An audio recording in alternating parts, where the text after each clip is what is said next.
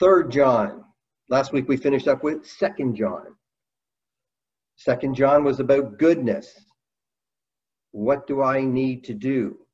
The most important thing I need to do, he's saying, is keep the commandments of Christ, keep the commandments of the New Testament, as well as the Old, in, in the sense that the, we establish the Old, we know what sin is, so get out of sin. That's what he's saying in uh, Romans. Shall we continue to sin? Well, no. We need to get out of sin and we need to follow after Christ's commandments. And the number one commandment that he focused on in, in the second letter of John was uh, love one another. And if you truly love other people, you're going to keep the commandments. To deny the commandments and to refuse to follow after what Christ has commanded us to do is uh, to destroy people. You can't change this word. This is an incredible word. And as soon as you start changing it, you're writing off whoever listens to you because if we can start changing what the Bible says, then then nobody's going to be able to get saved. We continue to uphold the scriptures. And that's if you truly love people, then that's what you're going to do. And that's called goodness. Third John is kind of interesting because this is more in the area of faithfulness. This is faithfulness is what you do when you're on your own. What, what do you do during the week? You know, like it's it, it's great when you come together and and when we saw he wrote to the chosen lady and her children whom i love in truth but now john is focusing on an individual and he's talking about his faithfulness and encouraging faithfulness this is what you do uh, uh in your weekly walk with god the elder too the beloved gaius whom i love in truth gaius is kind of an interesting word because it means I am glad. And I was really picking on that word glad last week when it came to, uh, he was saying, I was very glad to find some of your children walking in truth. And I was saying, no, he wasn't glad. He was rejoicing greatly when people obey the scriptures. So maybe that's where the interpreters got this Gaius, because or got the word glad from. But he's writing to Gaius, who is a content person. And he's saying, Beloved, I pray that in all respects, no, it's it's more in all, in everything, that you may prosper, be in good health, just as your soul prospers. Well, I have a problem with that. The, word prosper, I, I, in my estimation, is always succeed, right? is, is the kind of thing that when you mention, oh, I'm prosperous, you know, the job's going good, uh, you know, the house and the family, the car. Well, that's not the word. That's what the translators have put it. It means good journey, which I think is really interesting. The true definition is good journey. So they're thinking, oh, well, you know, it, it is.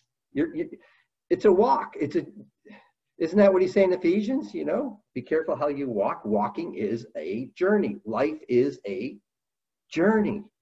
And I'm praying that you have a good journey, not a bad journey. Stay on the straight and narrow. Don't get off the path. But to me, that's more is what he's talking about. That you may have a good journey. And it's not good health. He's not concerned with his physical health. The true word there is sound. That's the definition of sound you know that's the that's the true definition right there. And it's in in titus. Titus really paul to titus focuses in on and you're going to see a lot of in titus sound you know? Uh, older men in chapter 2 verse 2 are to be temperate dignified sensible sound sound in faith right like, be grounded. Like, know your word of God. Because when you do, that's what he finishes with just as your soul prospers. No, as your soul journeys. So I'm hoping that you see your Christian walk as a journey and that you're sound, and it, it'll be a good journey if you're sound in the text and put it into practice. That's what I hope for you. I'm not hoping that you're going to get rich and, and going to get famous or anything. Just that you have a good journey.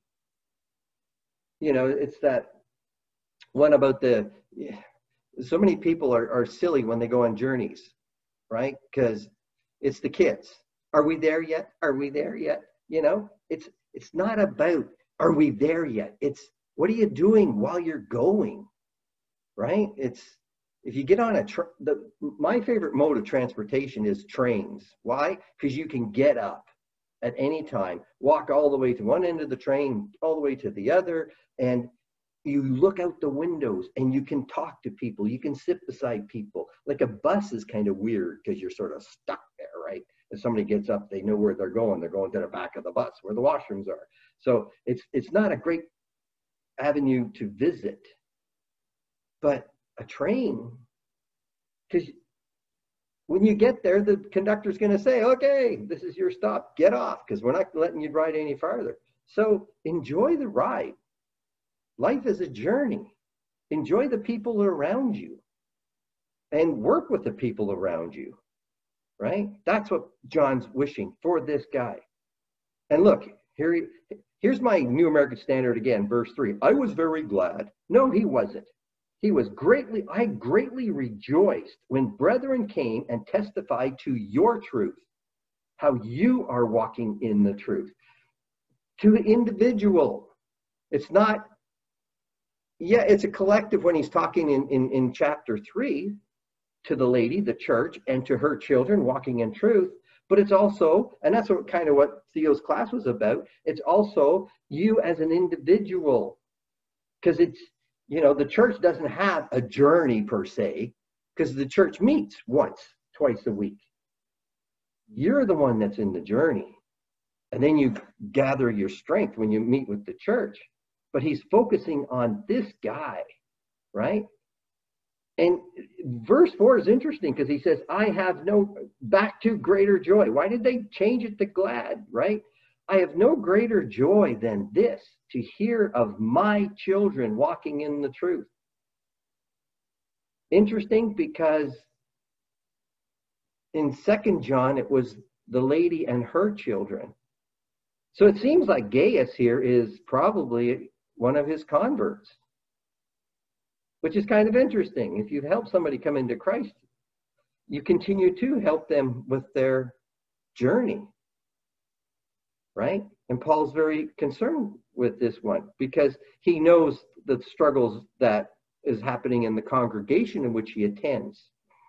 But I'm so happy that you're doing so good. Again, this is kind of going back to, or again, Revelation, where Jesus talks to the seven churches, and the first thing he starts with is how happy he is with the person. Then he can deal with the problems. It's not that Gaius has a problem, but he just needs to deal with a problem that's within the congregation. Verse 5, beloved, you are acting faithfully. See, this is this chapter is about being faithful. In whatever you accomplish for the brethren, especially when they are strangers. So Gaius does work for the brethren of the congregation to which he belongs because it's a journey. He's watching for opportunities to help the brethren in the congregation. And that's being faithful. It doesn't he doesn't need a program. He doesn't need somebody to tell him. He has his own eyes and he's got his own brain, which is what? Your heart, your soul, your mind, your strength. And he's putting it into practice. That's acting faithfully in whatever you accomplish for the brethren especially the strangers, especially when we have visitors, brethren that are coming from other places. You've got to be taking care of them. And and they, I guess the strangers have testified to your love before the church because when you pour out your love into somebody else's life, wherever they go, they're going to say, you know, who was it? It was it was Barb and, and Jeff Hastings. Like Barb calls me up out of the blue, like she's on our email, and she says, "You know, Rob, we want to we want to just send money to the church in Ottawa." because our whole time in Ottawa was a wonderful experience. It was very uplifting, and we were very strengthened by the congregation, and we love the fellowship there, and we love the members there. And we just want to start sending some support. Why? Because you people, you brethren, took them in and they felt like they were part of a family, right? And so for that short period of time. So when you hear about that, then you just go, wow, uh, we didn't think we did much. It's because we did what we are supposed to do. That's being faithful. And they have testified to your love before the church. And you will do well. That, that's a silly little word. You will do good. That's how it's supposed to be. And actually, the true Greek translation there is you will do beautiful. You know, beautiful and well, give me a break. You will do beautifully to send them on their way in a manner worthy of God. When the strangers come in, you take them in and you fellowship with them and you help put them up and you provide for their needs because they're traveling. These guys are like evangelists and they've showed up, right? And Gaius is taking them in. Because back in that period, you've got these evangelists running around. As Theo said, his dad runs around, I shouldn't say runs around, travels around his journey to help establish congregations. That's his focus, right? And when these guys, these brethren show up, you need to help take care of them, right? And when they leave, send them on their way, right? Uh, in a manner worthy. In a manner worthy, that's, I thought, what's that about? You know, worthy of God. That's, that's Matthew chapter 25. The king, verse 34, the king will say to those on his right, Come, I was hungry, you gave me something to eat. Thirsty, you, you invited me in. Naked, you clothed me. And the righteous said, When did we see that? And he says, verse 40, the king will answer and say, Truly I say to you, to the extent you did it to one of these brothers of mine, the least of them, you did it to me whatever you do for the brethren that's in this congregation, whatever you do for brethren that come visiting, if they're only here just for the weekend or if they're here for two or three years, whatever you do, you're doing to God. So therefore, take them in and then send them on their way. Make sure they've got stuff so, so that they'll remember and they've got stuff so that they're they can go because they went out for the sake of the name accepting nothing from the Gentiles. Now, I've never understood accepting nothing from the Gentiles, but I think Paul makes mention, and I didn't look this one up, but he doesn't take anything. These guys are out preaching the word, traveling, visiting towns, and they're not taking anything from the people they reach. Right? So they're looking for support from the churches because they don't want to seem like we're, we're doing it for money. And so that's the kind of heart that these guys got. I, we just want to share the gospel with you. And no, we don't want your money. We, we just want to enrich you with, with the truth. And they went out for the sake of that. They're, I'm sorry, you know, Theo's doing a lesson today about total commitment. These guys, total commitment, right? Not that we can't be total commitment if we're staying in one town because we're doing jobs. When we're staying in this one town, we can support. And when we do support, which he says you ought to support such men so that we may be fellow workers with the truth. Maybe we need to start thinking about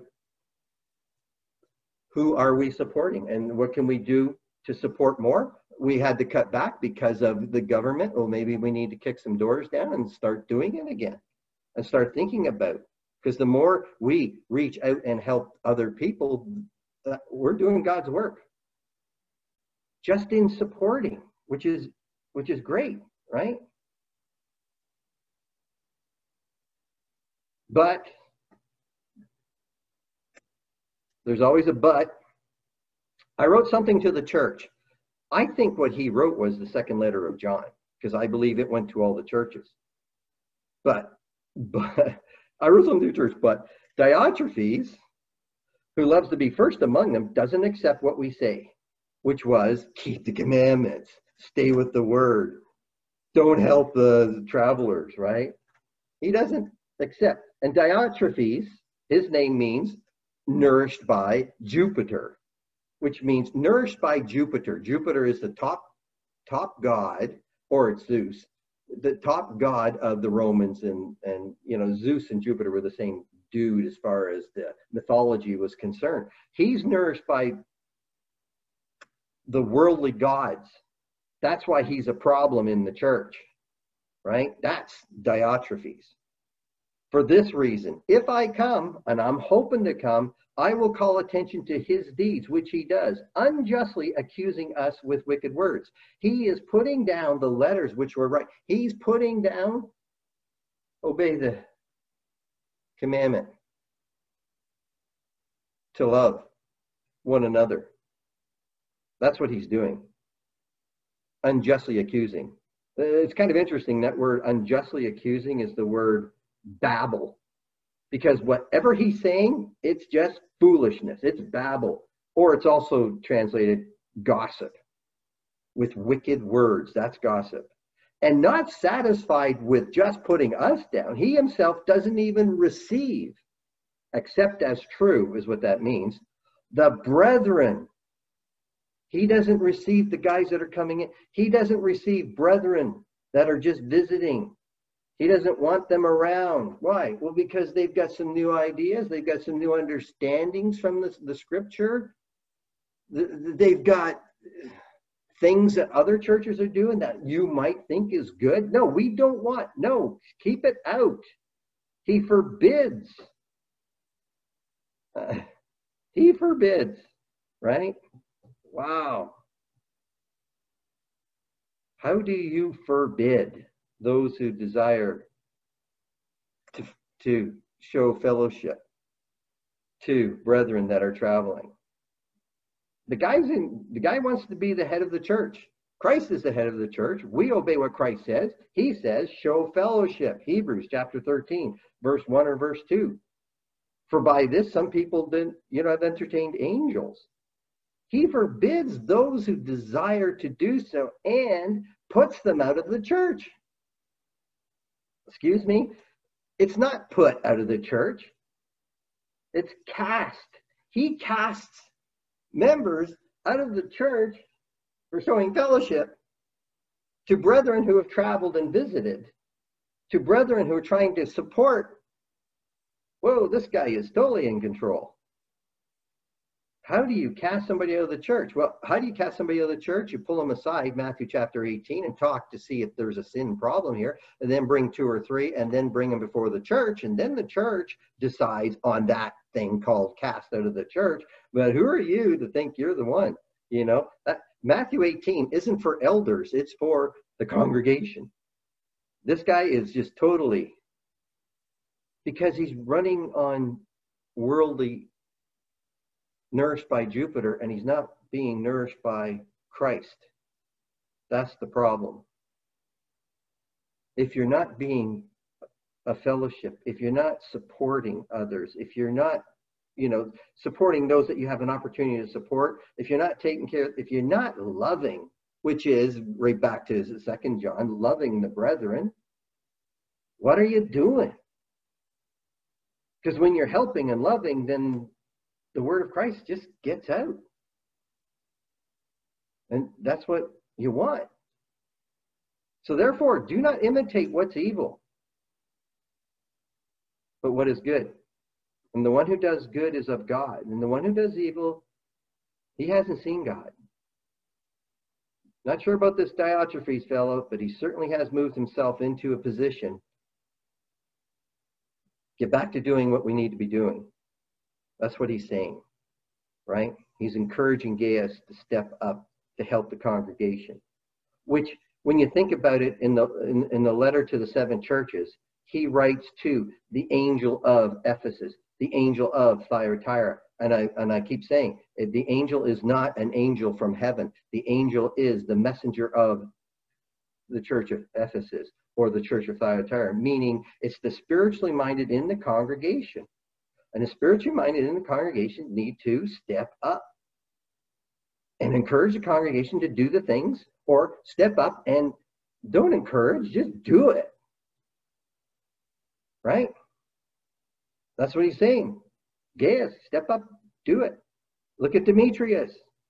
He's received a good testimony from everyone and from the truth itself. And we add our testimony. And you know that our testimony, Demetrius, his name means belonging to the goddess of harvest. Well, I, I don't think he's into mythology. I think he belongs to the gar- god of harvest. I think Demetrius is doing what needs to be done.